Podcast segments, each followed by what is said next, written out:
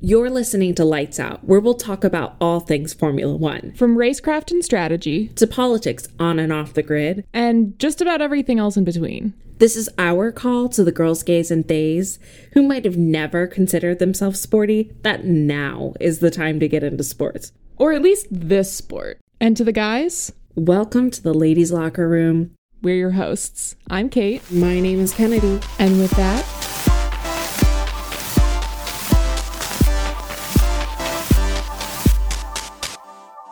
Kennedy, Yes. you were oot and a boot in New York City today. I was oot and a boot in New York City today. I uh I'm here live in person. Yeah. We've g- gotten off the internet. Yeah. Catching up IRL. I could touch you during recording right now. We can now. hold hands. We can hold hands. Just for the audience, we're holding hands right now while we record. But you were out and about. Very important question.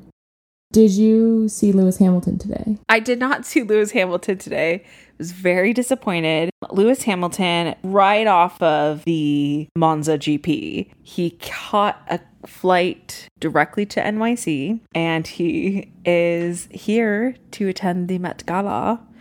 Been feverishly checking Instagram though, just to make sure, just in case he shows up. I mean, I've yet to seven see- times world champion Lewis Hamilton.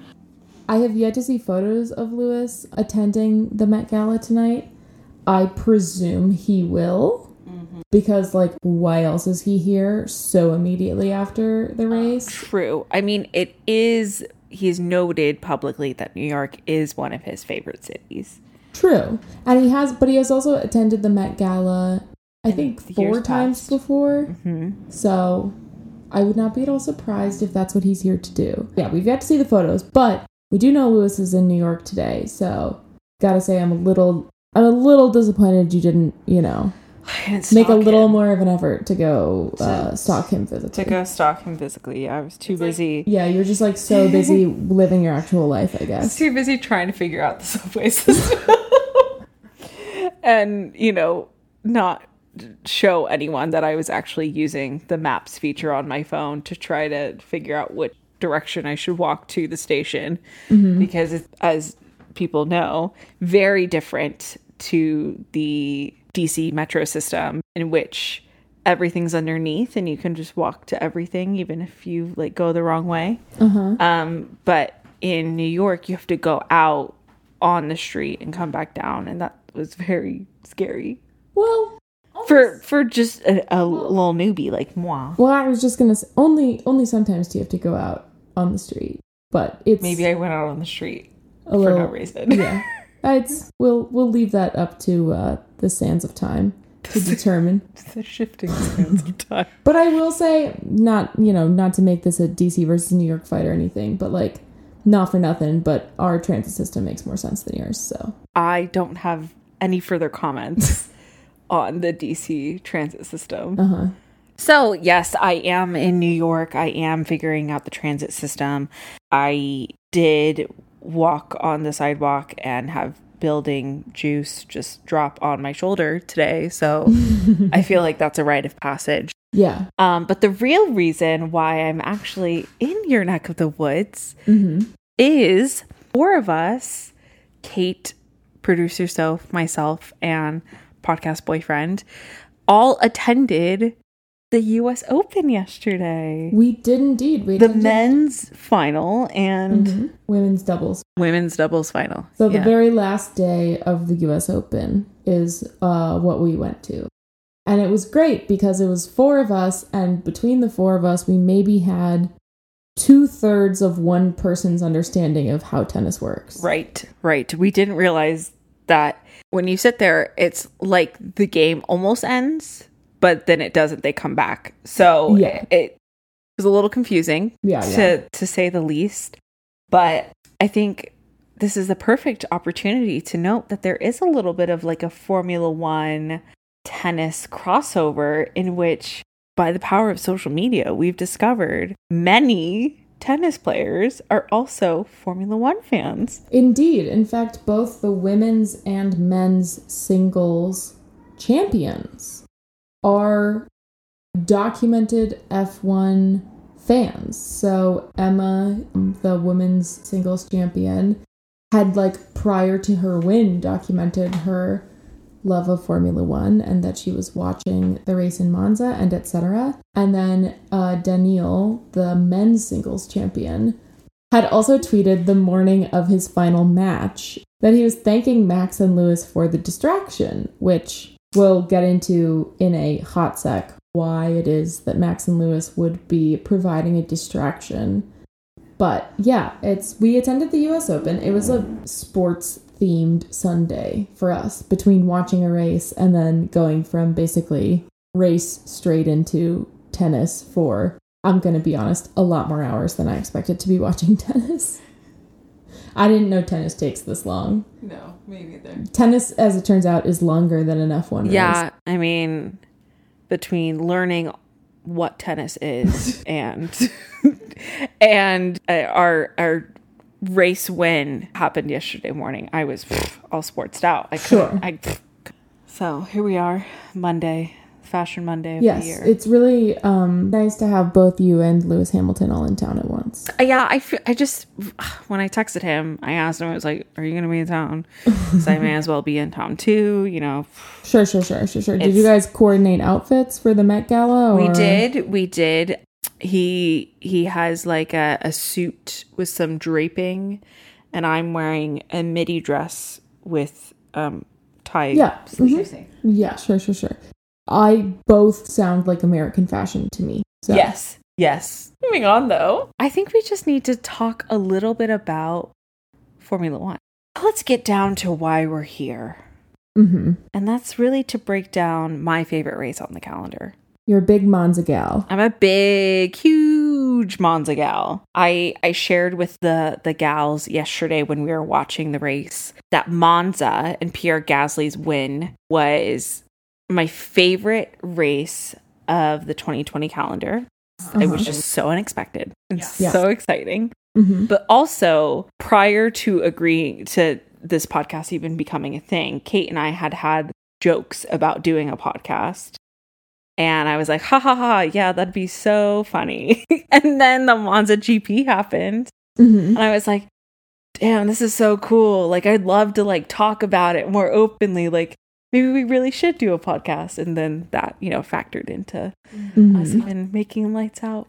a thing. Mm-hmm. Yeah. I mean, I feel like Monza is very often a good race and like a fun race. It's a good track. Yeah. Yeah, it's a good, it's a really good circuit. It's a fast circuit, but also one that is not too impossible to overtake at. It's also, I mean, it's historic. It's like the home race for several teams. Mhm. So it's a really big one for like a good portion of the grid, which also I think makes a race more exciting because always when it's somebody's home race or like the race where their constructor is from or whatever, I think people race like just that little bit, like a little bit harder or like with a little bit more heart than they might in some other places. So I feel like Monza is really special for that. Absolutely. So Monza this year was actually a little bit exciting. Uh, we had another sprint challenge. It's not a race, a sprint qualifying. Oh God, I keep forgetting that we're not supposed to call it a sprint race. I mean, it is a race. this is just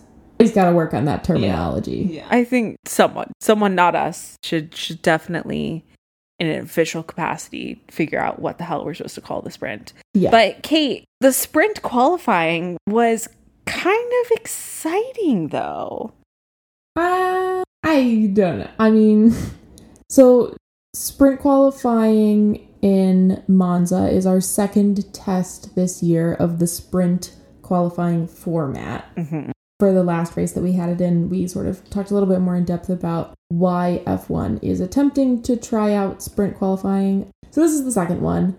I just don't love this qualifying format. It's just tough because like I think the first race of sprint or the first lap of sprint qualifying is super fun because it's like a regular racing lap, Yeah. which is fun to watch. And it's fun to get an extra racing lap in the weekend. Sure. Um, but because the sprint qualifying system really only benefits the second half of the grid, everybody who went through Friday qualifying and didn't get into Q3, didn't get into the top 10 spots, what it results in is like, yes, the back half of the grid is driving really competitively Sure. But the whole front half of the grid is just, in large part, not. Everyone's just trying to not fuck it up and not lose whatever position it is that they qualified in. So I think theoretically the problem that sprint qualifying is supposed to solve, in addition to bringing more overall spectacle to the weekend, is like to help bring those lower midfield and like rear field contenders higher up or like into more regular contention, which I think is a great goal, but I just I don't think it's working. Hmm. But yeah, I just think sprint qualifying, like the back half of the grid, is very much like driving very competitively and doing their best to try and move up. But because literally the entire top 10 is like so focused on not falling below that, Mhm. it doesn't do very much to actually change. But like, yes, people change positions within that 11 through 20 slot. Sure. But I, I feel like across both of the sprint tests we've seen, neither one has there been something so exciting where it was like, wow, like we saw a lot of rear field contenders really be able to like fight their way up into points points positions mm-hmm. during this like sprint. Like that's not happening. Interesting. Interesting. However, I'm going to push back a little bit because I think sprint qualifying this weekend was a smidge exciting, especially following the announcement of one Mr. Valtteri Bottas's move to Alfa Romeo. The sprint qualifying was just the beginning of the enthusiasm he brought to the track this weekend and to Monza as a whole. I mean, him taking 1st in the sprint um, definitely boosted his ego to offer a, a really strong performance on Sunday. Yeah, absolutely. I mean, I think Valtteri put in a really admirable performance the entire weekend. I mean, like in Friday qualifying, getting pole position, winning the sprint, and then driving from the rear of the field to finish on the podium in the actual race. I think Valtteri had an incredible performance. I just don't think it does much to sell me on sprints still. It was cool that he was able to do that, especially in light of his announcement that he was leaving Ferrari or leaving Mercedes. But otherwise, like the sprint just always feels to me where it's like I just watched the first 30 minutes of a race and then decided it was going to end that way. And that's exactly how it ended. Yeah, yeah, understood, understood. But anyway, the sprint happened. We wish it were a reverse grid, but it's not. Or just keep qualifying the same, you know? Yeah. I'm fine with qualifying the way it, it functions. Yeah. Especially because they still have qualifying in the sprint system. They just move it to a different day. Maybe if we say it enough times, F1 will listen to us. I'm just trying to manifest that somebody in F1 will listen to me and not make this the go to for 2022. Right, exactly. Exactly. Transitioning though into our fun filled and exciting sport filled Sunday. Yes. To kick it off, let me set the scene. I awoke to it hugging me in in my air mattress that's set up in the the living room here mm-hmm. and the lights out studio house studio.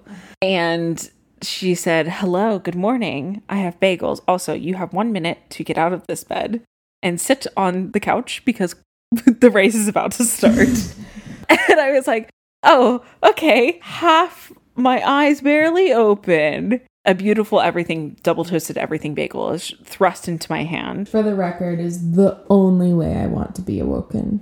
Exactly. I mean, it was glorious, glorious. Take notes, y'all. If you're going to, particularly if you're going to awake me from a deep slumber, Yes, do so with a bagel. it was. It was heavy REM cycle was happening once I was cocooned, cocooned in the the beautiful warmth of uh, an everything bagel, and then the lights went out, and our first Formula One love, Daniel Ricciardo, was leading the Monza GP, which was unexpected but so exciting. And he was leading the Monza GP in front of his former teammate, Max Verstappen.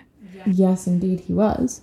Worth noting as a short sideline, part of the reason that Daniel was in that position, he had finished the sprint race in third. However, Valtteri had to take a new power unit this weekend, so he took a grid penalty, so had to start, though he was able to start uh, the sprint qualifying in pole position, having earned that on the Friday during the regular qualifying session. He did have to start the race from the very back of the grid. So it moved everybody up a slot. So it meant that Max got to start in first, Daniel got to start in second, and so on. And then, yeah, right off the starting line after the lights went out, Daniel managed to snatch that first place position from Max going into the first corner, which was really, really fun to see. I think, especially given the fact that Max and Daniel used to be teammates, that Daniel's been having a fairly rough go of it at McLaren so far. Yeah.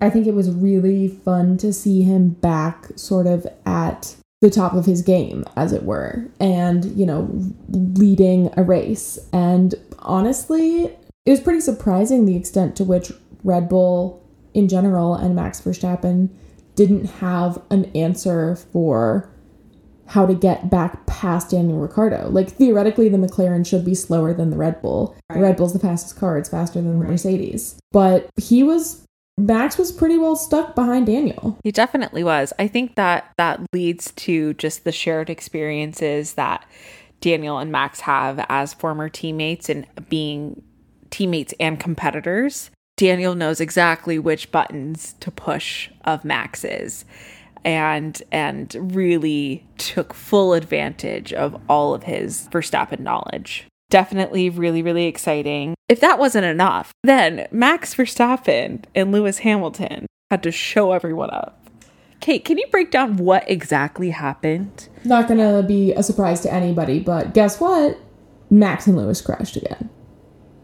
So yeah, this this incident I would say is something that has been brewing most of this season, and particularly the last several races. Yeah. Where essentially, the long and the short of it Red Bull had a disastrously bad pit stop, an 11 seconds stationary pit stop. Uh, Mercedes had a quite bad pit stop, about four and a half seconds stationary. So what happened was Max had pitted and was on his out lap, so his lap immediately following a pit, and had fallen quite far down the running order. He had been in second behind Daniel when he pit. He came out, I want to say near seventh, sixth or seventh, behind a good majority, behind both of the Ferraris. And then the following lap, Lewis pitted. He had been running in fourth. And because he also had a fairly slow pit stop, he was leaving the pits basically at the same time that Max was finishing his out lap. So they were coming down the grandstand pit straight, that DR that long run fast DRS zone into the first corner and Lewis was ahead. He was he was ahead of Max. He went they went through the corner more or less no problem, like certainly defending against one another, but not doing anything particularly naughty. And then at Monza, immediately following the first corner, which is like a fairly tight right hand turn, there is a chicane, so one of the like sort of snake S shaped things where you have like a right turn immediately followed by a left turn. So they were fine coming out of the first turn, and then they go immediately into the chicane, at which point stories diverge based on whether you're a Max fan or a Lewis fan, whether you're a rules stickler or a let them race hard fan. Mm-hmm. It's a little bit hard to give a truly dry account, but essentially, Lewis sticks towards the inside line of the curve which is where Max wanted to be. Max chose to not pull out of that maneuver and break early and let Lewis have that line. So ultimately, what results is Max hits these sausage curbs, which are these large curbs on the side of where the racing, the actual racetrack that you're supposed to be on is. And because of the velocity with which he hits those and the angle he hits them at, it kind of launches his car both sideways to the right as well as vertically into the air. And ultimately, he and Lewis collide. Max's Red Bull basically ends up on top of Lewis's Mercedes. But thankfully, both drivers were okay thanks to the safety advances that Formula One has made as a sport, including the, the roll halo. cage and the halo. because otherwise it really could have been a very severe, if not fatal, accident. Yeah. But yeah, they both take one another out of the race because they are so close in this title fight Mm-hmm. and nobody wants to give an inch. And given their two driving styles, I think it lends itself to this particularly contentious type of driving where we will we at this point seen now multiple crashes between the two of them mm-hmm. that are more or less at the fault of one or the other. And honestly i think we'll see more. I don't think this is the end of it. Yeah. I I we discussed in our first episode back from the summer break that this second half of the season is going to be a nail biter. It is going to be one to watch. It's going to be super unpredictable because we've seen especially in the the close of this triple header that we just experienced Spa, Zandvoort and Monza that we're going back and forth between teams you know who's leading in constructors who's leading in drivers championships there's so there's so much live ammo at play in a sense. And the rest of the season it's r- truly there are 5 points between Max in the lead and then Lewis. But those 5 points all of that luck can change in a matter of a weekend. Mm-hmm. And truly we are waiting until Abu Dhabi, essentially, the next seven races to figure out who's going to win, who's going to get that pot of money, who's going to have the the title if it's going to be Lewis's eighth or if it's going to be Max's first. Both of them will either way, it's historic and this is a showdown for the ages. Yeah, I don't really expect it to let up anytime soon, and unless some one of the teams manages to outdevelop the other and like pull away massively, it's gonna keep going until the very end of the season. It's definitely going to come down to the very end of it. Uh, another another notable piece of yesterday's GP. This person won the Monza GP last year, Pierre Gasly. Pierre Gasly and the whole AlphaTauri team did not or barely at all competed in the Monza GP for 2021. I mean, talk about going from a high to a crashing low for AlphaTauri. I, I feel so, so bad for them. Uh, Cate, do you want to share a little bit as to why Yuki and um, Pierre struggled so much yesterday? Sure. I mean, essentially, both of them took damage that ended up putting them out of the race. So, Yuki never even got to start the race, though he did qualify on the Friday and participate in the sprint race.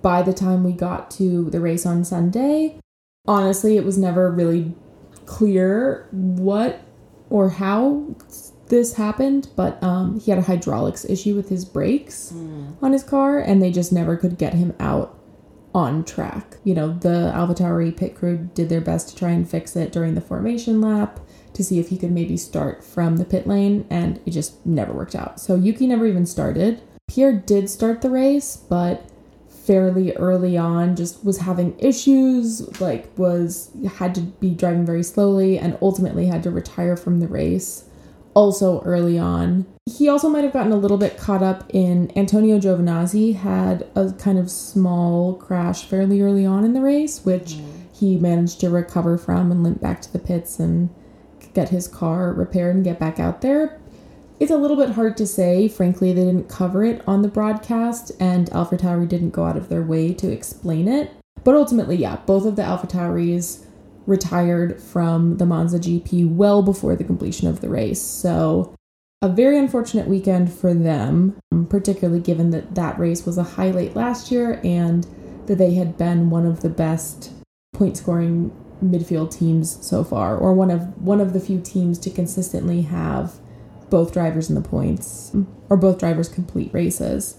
So a rough week for AlphaTauri.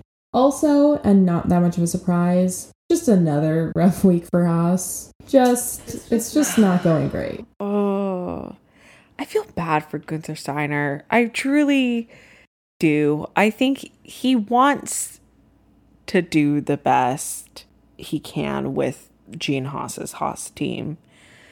The struggle is real when it comes to having two rookies. Essentially, this is a crash course in how to be a Formula One driver and as well as just like not fully funding or, or putting any money behind their vehicles for this season. It's just, it's kind of sad at this point. Yeah, I mean, they're just so during this race, we saw another crash between the Haas drivers that, like, just didn't need to and would not have happened if they were maybe more willing to race less hard with one another because there was no other cars from any other teams on the track near them. Like, it was just Haas on Haas violence. Um, and yeah, I just like I don't want to beat the dead horse that is like, wow, Haas sucks this season because like that's you know Obvious. clear, but also like wow, every week that there's these kind of unforced errors. Oof, Yeah. oof. It must just be really. I just can't. To imagine being the kind of lay person, middle level employee that I would be were I a Formula One employee, the amount of internal frustration mm-hmm. I would have every time mm-hmm. that these two very young drivers can't keep themselves from pushing too hard and being too competitive with one another, I would lose my mind. I can't imagine. Yeah, I I can imagine. I really my I'm holding out hope for 2022 for Haas. I really really am. I hope that the time, energy and money they've invested into the 2022 model of their their car is worth it because oof, it, this is this is a rough performance. It's just getting a little in it's getting a little tough to watch. Yeah. For a while, it was like Haas was similar to some of the other kind of rear midfield teams that we have, where like sometimes they'd be doing okay and sometimes they'd be doing really very not okay. But at this point, like Haas is usually lucky to get out of like P16. Yeah. And like that's it's just brutal to watch. And like that's not even their only problems. So we definitely wish them the best for 2022, but also like oof, it's gonna be a rough eight ish more races for them. Yeah, definitely. Definitely will be. But on the brighter side of the uh, grid, On the brighter side of the grid, I think we should talk about our, our final race results, our top three. Cate, do you want to give it to us? yeah, so we had something historic ish, historic for the last 10 years or so, which is we had a McLaren 1 2 finish. So we had Daniel Ricciardo. In his first win since Monaco in 2018 with Red Bull. Yes. So Daniel's first race win since being a Red Bull driver. Then we had Lando Norris in P2 with his highest yet result in Formula One. Uh, Lando to this point had gotten had managed to nab a few P3s at a couple races, but this was his first time finishing above third place in a Formula One race. And then P3, we had quite the dark horse quite the, quite the Katy Perry's Dark Horse. Or. Twilight Zone. I mean, depending on what you heard when I just sang that song. The new new race lead, Alfa Romeo himself, Mister. Valtteri Bottas. So, round of applause for Valtteri. No, it was a really impressive race performance. Like we said, he had to start from the very back of the grid because he took a new power unit prior to this race. And of course, yes, all of these race results are also tinged by the fact that we had a cool and casual five drivers retire from the race. Super cash. Like, you know, a solid quarter of the field. Um, Always fun at or maybe four drivers. It happened last year, field. too. Now I can't remember. Either way, It was five. it was five solid drivers. Giov- yeah. Giovinazzi, Tsunoda, I thought. Gasly finished, but just like in the back. Gasly. Uh, Now I can't remember. It was both Alpha Tauris, Max, and Lewis. I kind of think it was five. Anyways, many people retired from this race, which of course influenced the final standings, as it is wont to do when many people retire from a race. That being said, um, to drive from the back of the grid to a podium position, regardless, in at least modern Formula One, where you have at least more than half the field finish in every Yeah. race, uh, is incredible. And like massive props to Valtteri for having achieved that. And Massive props to him. It's a really good. He's riding that that announcement high, mm-hmm. and unfortunately, in his post race interview, he was asked questions about Lewis and Lewis's performance. But you know what? I think those days are numbered, and that he's gonna, you know, move on and have a really strong career. Yes. And weekends like this just prove that. Yes. No, I think Valtteri did amazing. And I think, you know, had it not been probably for Lando Norris, he might have finished even higher on that podium. Um, by the time that we got to that stage in the race where he had sort of caught up to those front runners, depending on, you know, how much he had left in his tires in terms of really being able to chase them down, as well as the fact that Lando has really gotten very good at defending, you know, a leading position like that. Yeah, Valtteri, you know, his his charge ended at P3, but again, I think he's not he's going to say like well, usually P3 is a little bit of a disappointment for Valtteri sometimes because it's usually coming after finishing behind just Max and Lewis. I think this weekend P3 was pretty sweet to savor, knowing that he earned it from like P20 on the grid. Yeah, definitely. Definitely. It's just oh, just shows off his skill and I'm so excited for the next chapter in his career. Yeah, I do think we need to note um, a couple couple fun things. sure. First of all, yes, so Daniel Ricciardo back on back on the podium, back in that P1 spot when he was at Renault and even McLaren, he he'd had a couple P3s, maybe a P2. A couple of couple Podiums. of podiums. Podiums, but never that top step. Whenever that top step. But also, we had the return of his famous shoey, mm-hmm. which he happily shared with Lando Norris and Zak Brown. Yep. Valtteri Did not choose to partake. dodged that. Full full respect full respect to that choice. I mean, I too would have made that choice, Valtteri, uh, because it grosses me out to no end. Um, but so we so we had the return of the shoey, return of the badger up on the honey badger up on the top step. You know, really really exciting for Daniel, exciting for McLaren overall. Cate, I'm excited for Lando because I think he definitely did a really really great job of defending Val- fending Valtteri off and, and ensuring that McLaren had the one two. But something I noticed was he seemed not so pleased in the midst of the racing to having to submit to Daniel this week in his in his p- position.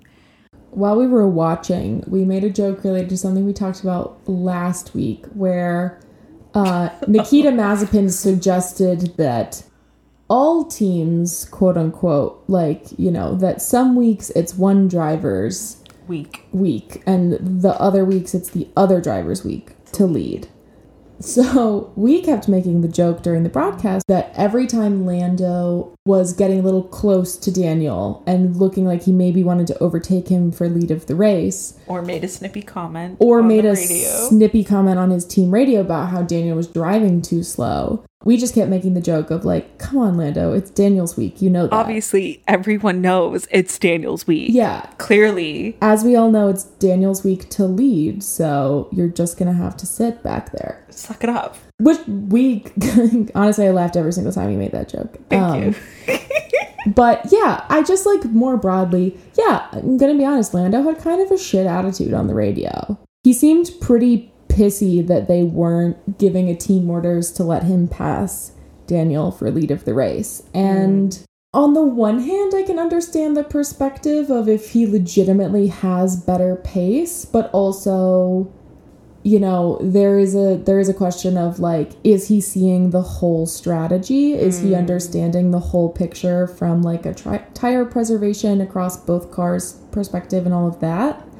As well as like he did at a certain point of the race make a comment of like is it better for the team if i stay where i am as like a subliminal suggestion of let me. let me go past Daniel, but I don't want to sound like a dick this time. Yeah, And like that was a more tactful version than he had been doing prior definitely. and was like a better choice, but even still, I was like what it brought to mind for me is a, a little bit of something that I have been rubbing up against with Lando for a decent chunk of this season now, Yeah.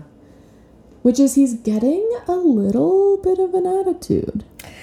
Yeah. Um we've discussed this before about Lando uh in a few from a few different lenses. So we've talked about how he's really come into his own. This is his third season. His third season at McLaren, he feels really comfortable with the power unit and the team and the dynamics that are there.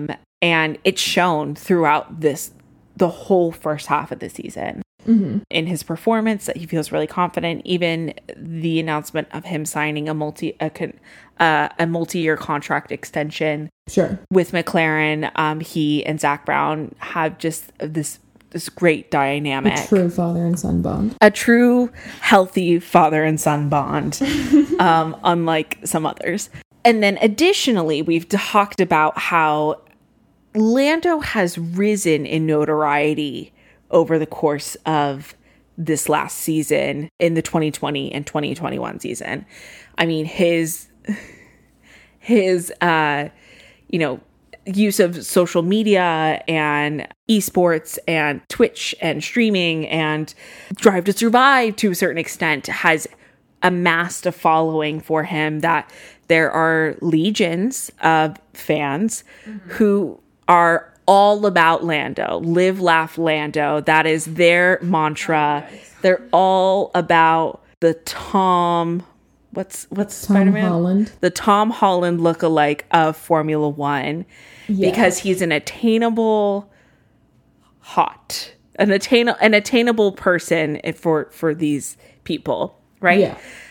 However, I would agree with Cate that that has seemed to have gone to his head a little bit in terms of there are interviews where he's like, "Oh crap, I I mucked up," or "I can't start laughing because they're going to clip it, they're going to put it on the internet, they're gonna they're gonna talk about me," and kind of, I think, believing his own celebrity a little bit, um, in a way that has made him not so aware of kind of his impact. I'm trying to be as diplomatic as possible. He's been coming off, honestly, as kind of an asshole recently. Like, he's just, I mean, to say it, like, yeah, I mean, just to say it really blatantly, like, I think, particularly given he had a really precipitous rise from his rookie season through last season and then the beginning of this season, I think, particularly being paired with somebody as experienced as Daniel Ricciardo and Daniel Ricciardo having such a horrible first half of the season where Lando was outperforming him so much, I think only contributed To the, the boost in his own ego. yeah, to like a perspective where he feels like he deserves more and like is entitled to you know a certain a certain amount of like uh leverage within his team as well as I think I think we're seeing the effects of that as well as he's brushing up against I'm sure Lando is thrilled to have a passionate fan base. That being said like many celebrities he doesn't want to be defined by that fan base and subject to having to be like the fan base particularly the fangirl lens that we are most aware of. Yeah. Often positions him as a little bit of like a bumbling funny sweetie pie mm-hmm. type character. And i think at times he's happy to play that character and be that guy but i think he also the older he gets the more he matures and the, the greater performances he continues to put in on track.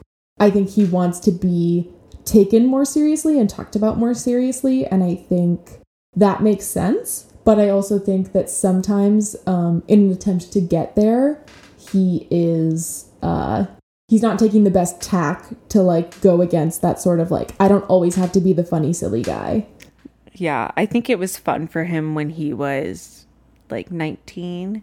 yeah But he's 21 now and he's trying he's trying to be more grown up and um you know live up his life. He's a 21 year old celebrity that gets paid a lot of money to do something he loves.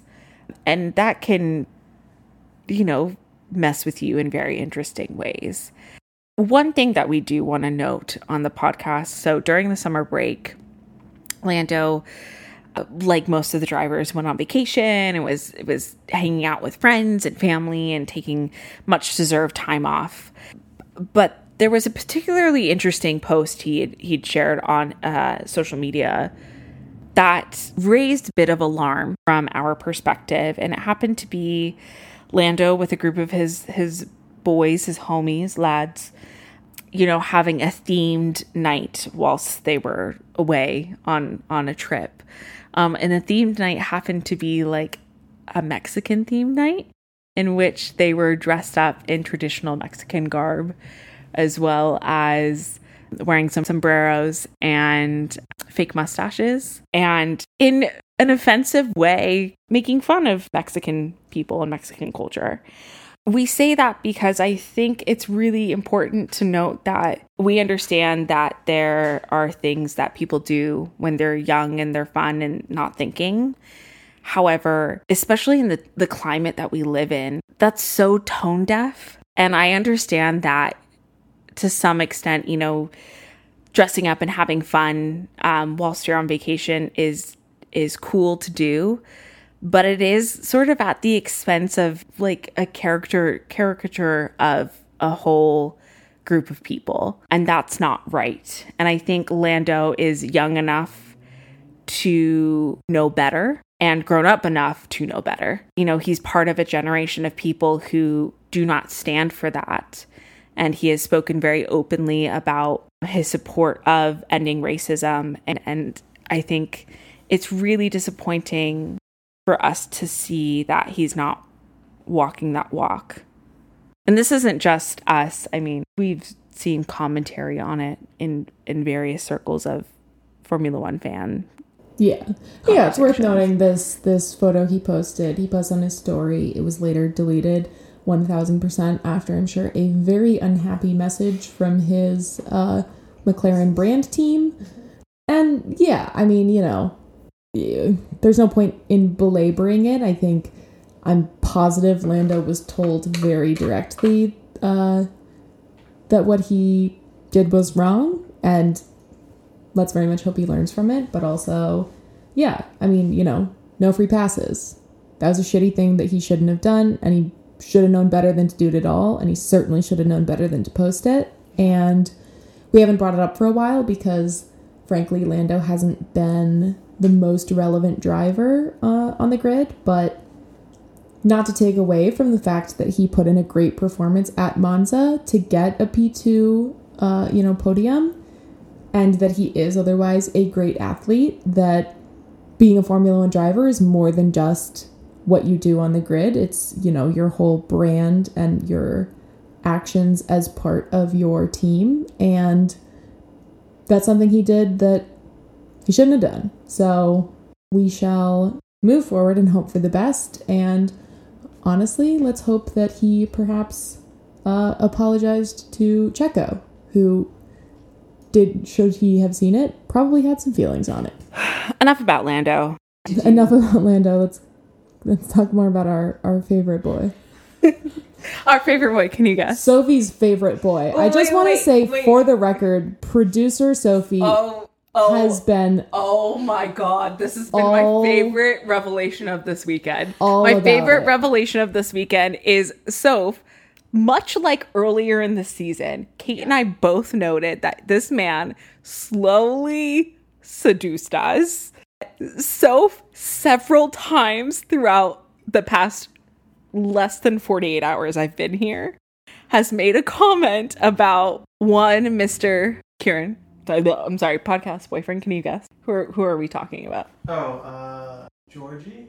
Georgie, Georgie Russell. Georgie Russell. She's blushing right now. Look at her. She's so hot. So she had to take off her sweatshirt and leave because it's so steamy. It's your subliminal messaging. I've been listening to so many hours of you guys talking about him for the last, you know, six months or whatever it's been now.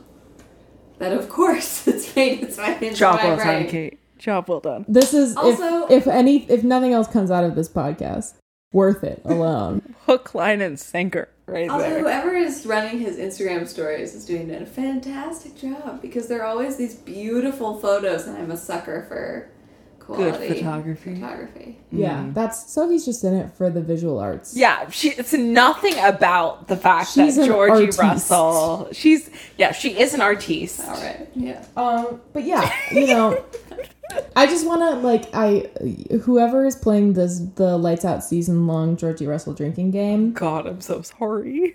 I'm just throwing a couple extra ones in for you.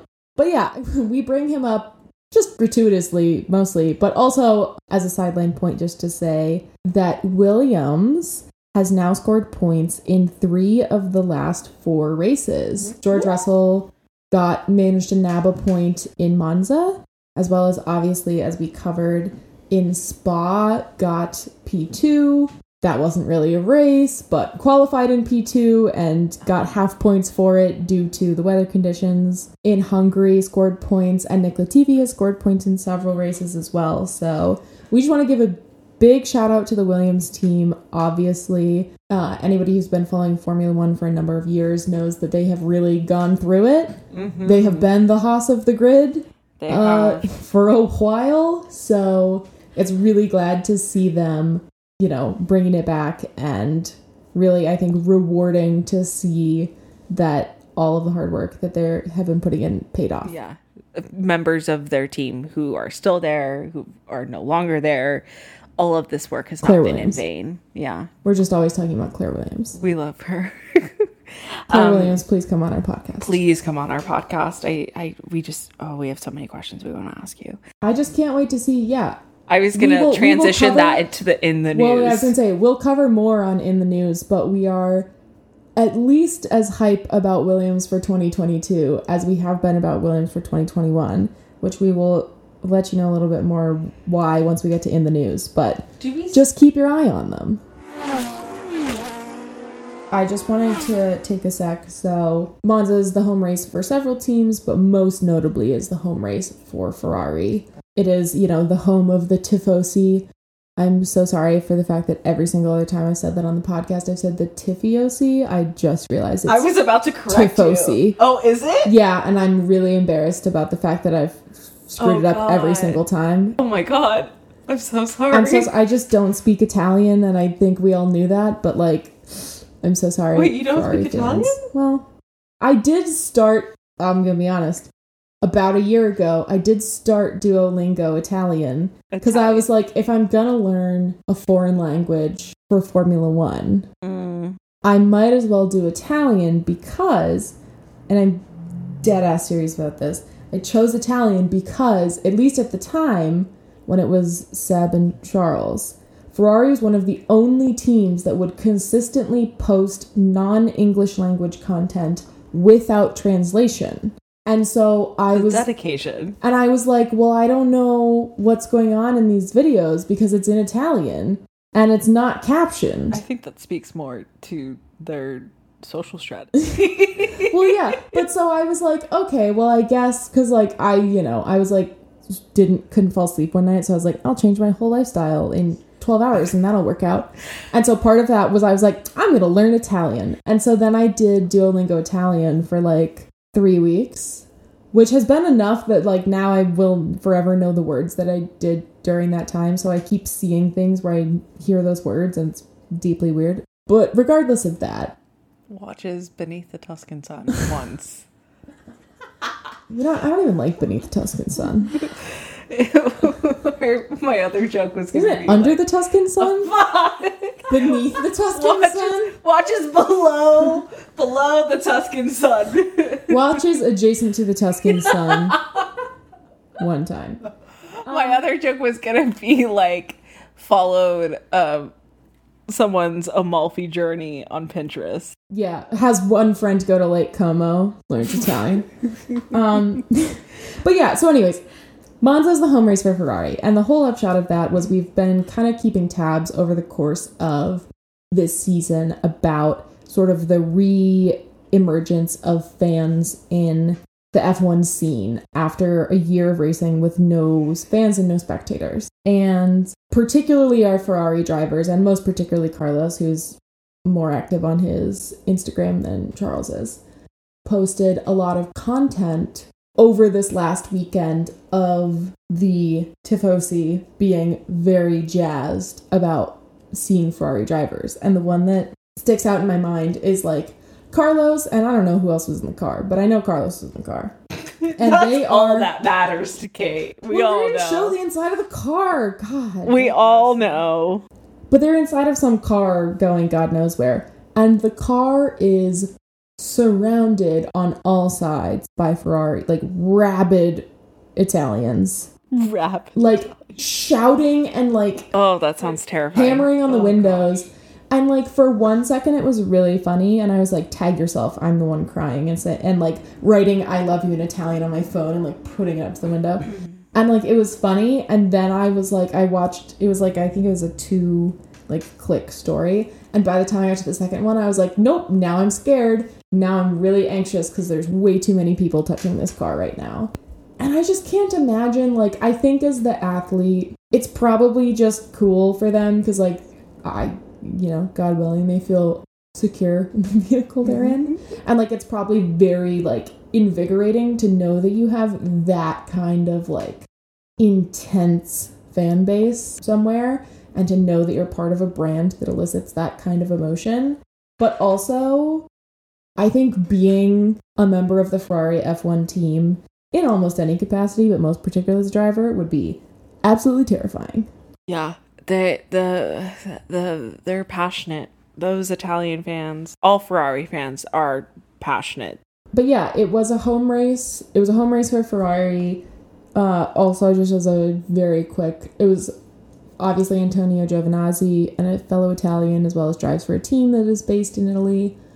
Pretty bummer race weekend for him. He had a pretty good like qualifying and sprint performance and was all set to like do amazing in the GP and then he got tapped by somebody, he lost his front wing and he just didn't recover. So it was a pretty shit weekend for Giovinazzi, which would have been bad enough in his own home GP. But unfortunately, Giovinazzi is the unlucky owner of the lone fully unconfirmed seat for next season. He really is. Antonio, we hear so many rumors. Alfa Romeo, please lock this up. Please, please, please, please, please. That's all I beg of you. Yeah, and we'll definitely uh, speculate and and give a little bit more updates as to why Antonio is the lone seat within the 2022 Formula One grid that we don't know anything about. So, you know, we had a lot of intense Italians in Monza, not a surprise. We also had one other person of great intensity, though not an Italian. uh, just Vin Diesel was there. To be honest, I'm really unclear why. of the the Fast and Furious films. Yeah, of, of the of the Fast and the Furious film franchise. Noted car enthusiast Vin Diesel. Nine movies. I just want Yeah. to note that really quickly. Fast Um, and Furious Nine. so, like weeks ago, weeks and weeks and weeks ago, it was just Sophie and I recording, Uh huh. and we had Did you a very talk, talk about we had a and Furious for very long time? lengthy conversation I because 40 minutes.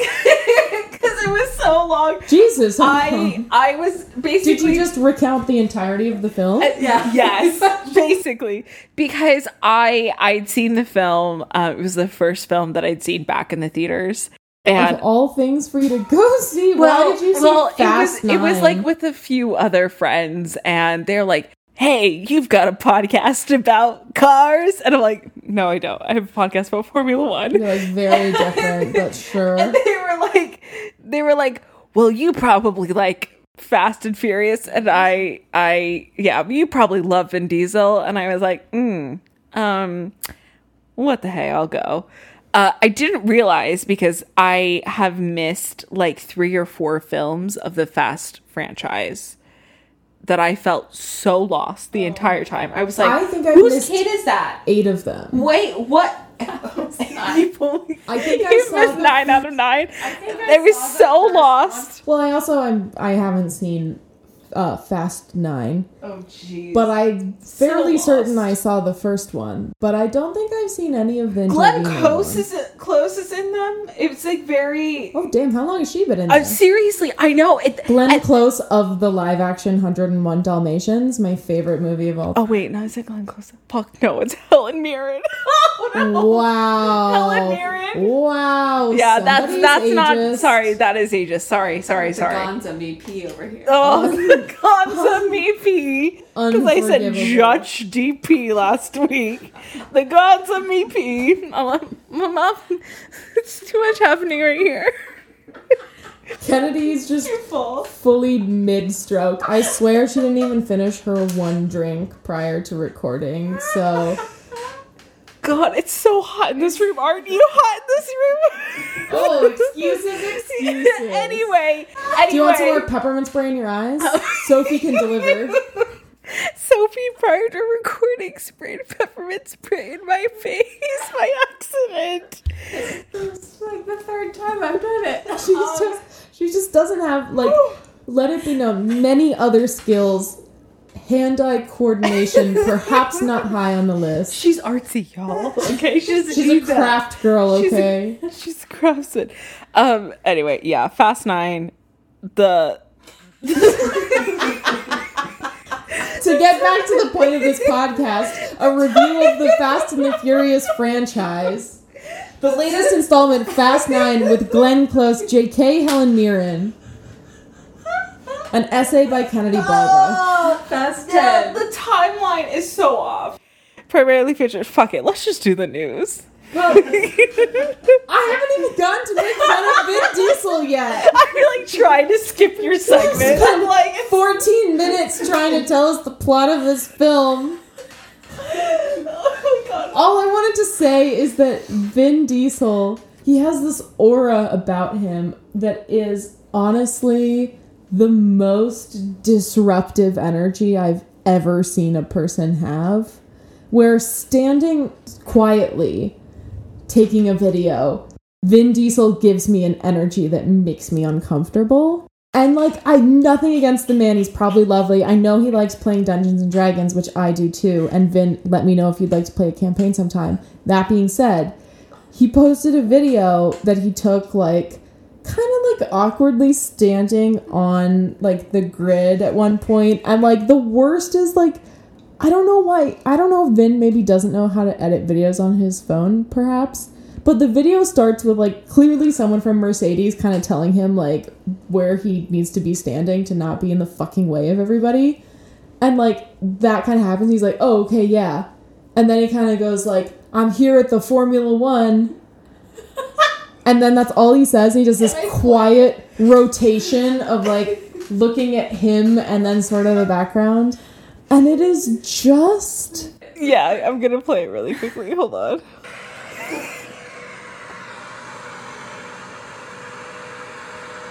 it's just I'm at the Formula One. dead ass. That's what he says. He says, "Okay." I don't think he says anything else. He just does a little peace sign, like a middle school, like I elbow just- bent way too far peace sign. I also like my question. So Esteban Ocon liked this video. It shows me, but you know, Esteban loves the Fast oh and Furious film hell franchise. yeah! If there's gonna be anyone on this grid, it's Esteban Ocon. thousand percent. Oh my gosh. But it's yeah, it's the the sideways peace sign and the fact that he's like kind of like pursing his lips a little bit as he's like vote he's like doing blue steel for the camera. Yeah. Like There's just an energy emitted by that video, which is just honestly amazing. So, like, cheers to Mercedes for bringing what I think has thus far been the most entertaining celebrity guest that we have seen for the entirety of the season thus far. Like, step off Tom Holland. Vin Diesel energy. It's so perplexing and I'm obsessed with it. Okay, Kennedy, now that I've done my Vin Diesel jokes, you can go to the news. in the news, it's the me me me me me me.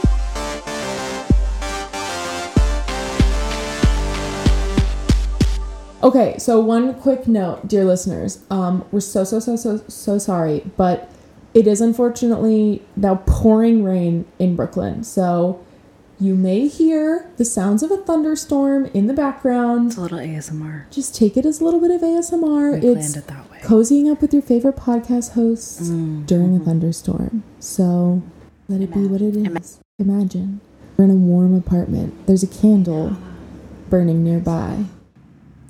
Falling leaves. The storm is raging outside, but inside, it's nothing but the light chatter of your favorite Formula One commentators, Because we are what? That's right. Enthusiasts. but not, experts. Uh, anyways, so we would like to cover. There is some Sorry.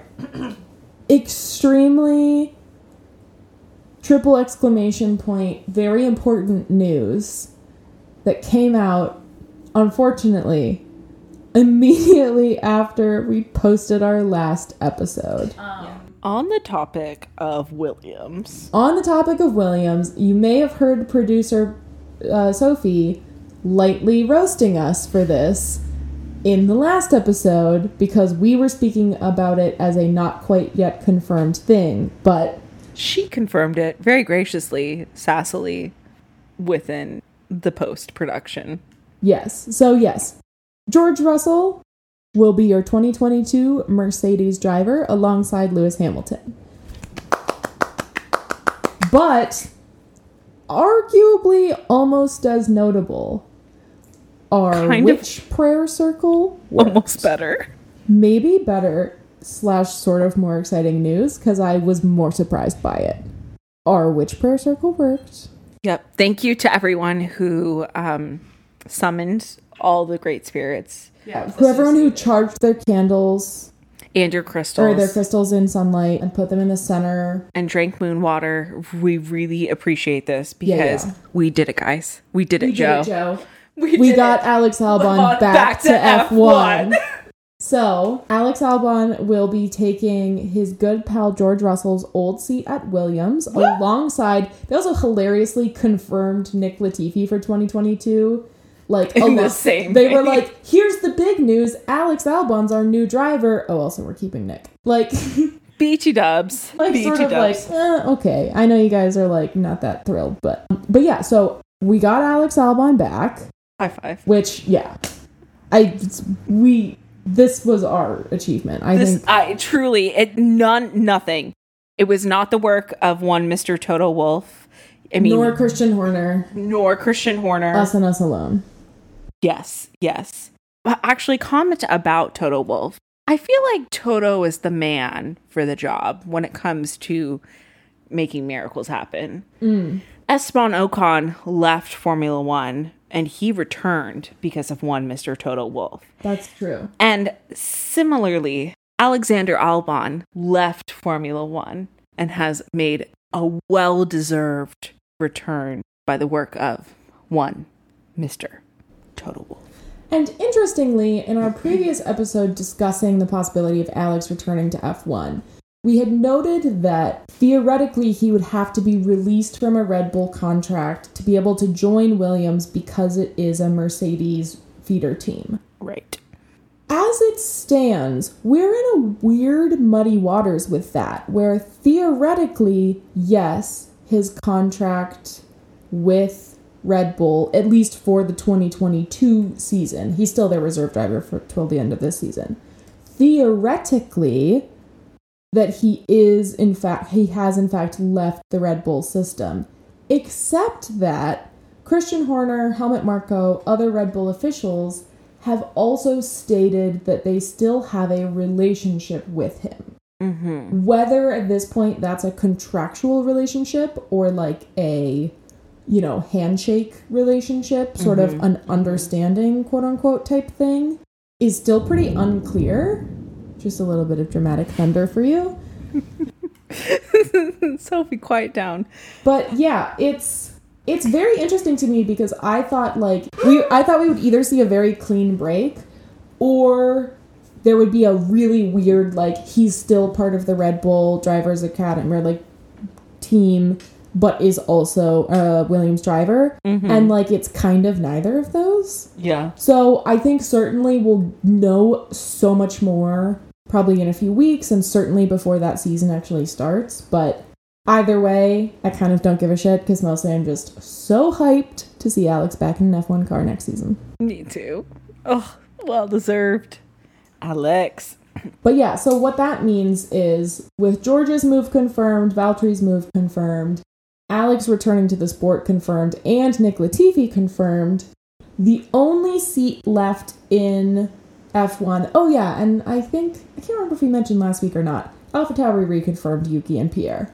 It was a little bit of a non-event because everybody said they were going to get reconfirmed very- anyway. So then, like, they were, and everyone was like, all right, sick, we already knew that. But the only, like, fully no rumors that it's deal done seat left Antonio Giovinazzi with Alfa.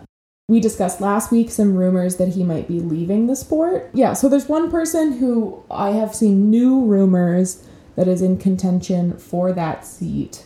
Alpine Academy driver who's also a member or has previously been a member of the Ferrari Drivers Academy, an F2 driver by the name of Guan Yu Zhu or Zhao.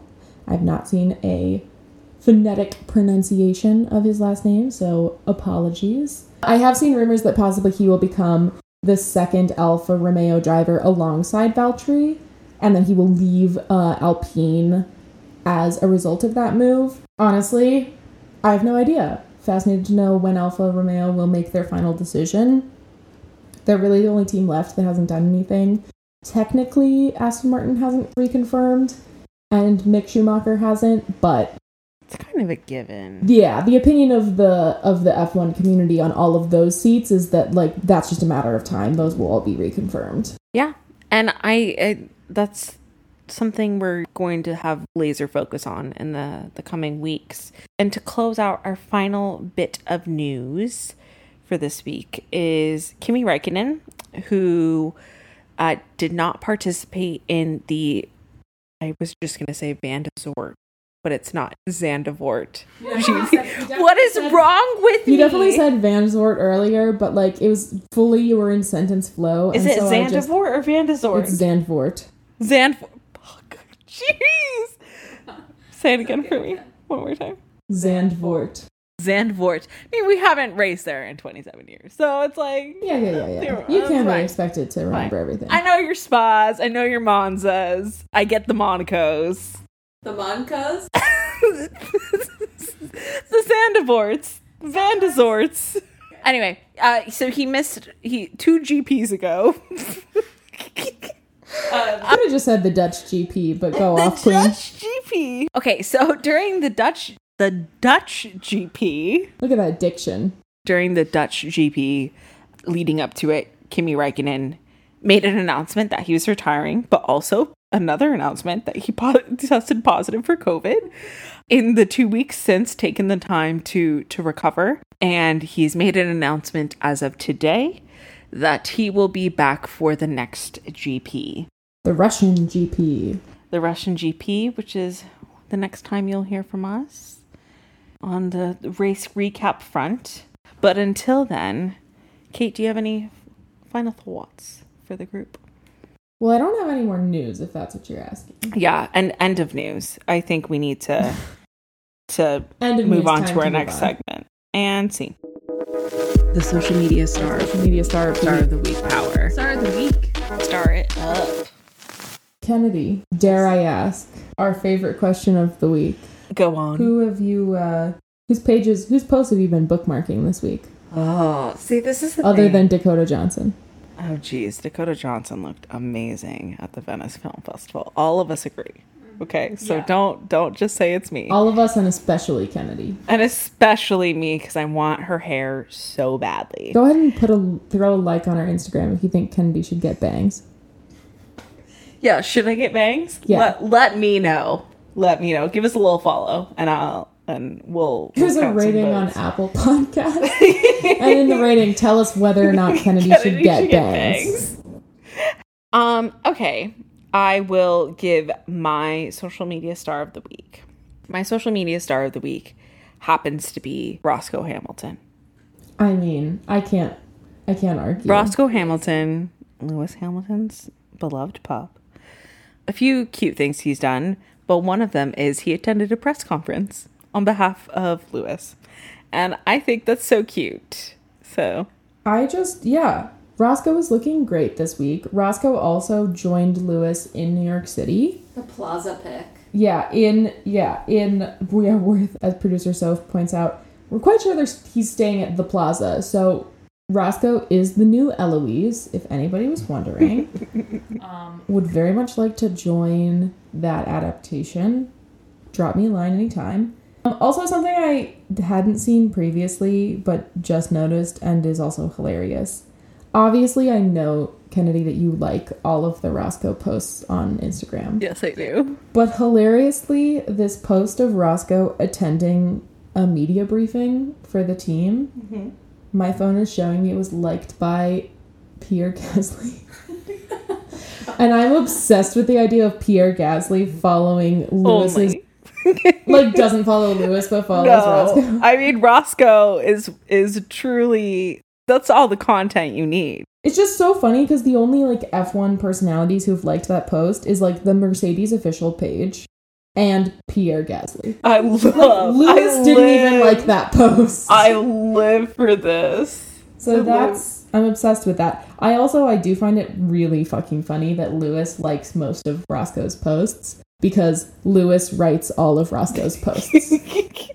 you have to cross promote that stuff, okay? That's just how it works. he does you he does often repost to his own story and i'm like here's the thing roscoe has 400000 followers and he's only following 16 people so he has an amazing ratio I am living for Roscoe's following. Living. Emergency. Lewis looks amazing on the Met. wow He- we finally got so a red beautiful. carpet photo his skin is So so beautiful. luminous his hair looks amazing it's so long here is it always that long also he dyed it all the way black I think so. because it's been bleached for a while but it's like He looks all the way dark So good. Kieran, will you provide your fun fact for us once more, please? Oh yeah, yeah. just So, Breaking into the breaking mic. Met Gala news. Breaking Met Gala news from podcast boyfriend. so it looks like Hamilton bought a table at the Met Gala for uh, up and coming UK black uh, Designers. designers. UK black designers. Uh, yeah, which, which is really cool. Uh, I think without him sponsoring the table, they wouldn't be able to come, so it gives them a podium to stand on. Oh, did you guys hear that? Love A it. Oh, podium. A podium. Do you think this guy watches F1 now? Do you think I forced this man to watch F1? My social media star of the week. Please share. Is it Vin Diesel? You can be honest. Vin Diesel is the social media star of every week. You should know that. Vin Diesel, who once accidentally live streamed like a full and entire uh, Fast and the Furious movie premiere from the front pocket of his suit because he was live streaming on the red carpet and then forgot he was live streaming and then put his phone in his front pocket and then just live streamed the audio and the pocket rustle of an entire Fast and the Furious film. What a king. Um I just needed to throw another Vin Oh Diesel reference in there. I don't know why I know so much about that man. Uh but my I think my social media star of the week is not one person, quote unquote. It's Ooh. just a series of exchanges that actually covers this week and last week Okay, go on. noted pod faves uh, Danny Ricciardo and Georgie Russell have been having a bit of a back and forth little bromance over the last couple GPs. They had a little bit of a exchange about the Zendvoort GP. Uh, just had to flex on you with my pronunciation of Zendvoort there. Sort. oh The God. Dutch GP, as we like to call it around I here. I swear I actually read these things. I swear I'm like an active participant in this community. Just my mouth is just full of marbles. But they had a funny exchange there where like Daniel found one of the like Max capes and you know was taking photos and like taking photos of George and with George and then they made a funny comment in some of the like press rooms earlier this week where Daniel was saying he usually makes fun of George Russell for having two first names, but in Italy, George gets to make fun of him because in Italy, Daniel has two first names, being Daniel and Ricardo. So that was like cute. And then Cute. after Daniel's race win, George posted a cute, you know, selfie he had taken of them and was, mm. you know, talking talking about how he was a Danny Rick fan this week. In addition to the fact that on his team radio post race, he said like, "Wow, Danny Ricciardo, what a guy!" Like hyping hyping up Daniel's win. So they're having quite the little back and forth this week um, on social media and elsewhere. So that's that's what I'm giving my star to this week. But yeah, all around, Monza, spectacular as always. I love that track. I love this race. The Gonza MEP, The Gonza Meepy. wall to wall fun. It really is. It really like I know you're you're joking right now, but it really is. It's really fun. Um, I I, I cannot wait for Monza 2022 because I think this grid is going to be insane. So yeah. Well, it was a very fun race. It has been very lovely to have you in our little home this weekend and to be able to Thank watch the race having with you and watch a whole different kind of sport with you where none of us had any idea what was going on. And it's just been lovely to have you. And I can't wait and hope for the future that I can have you all the time sometime. and with that, you're listening to Lights Out.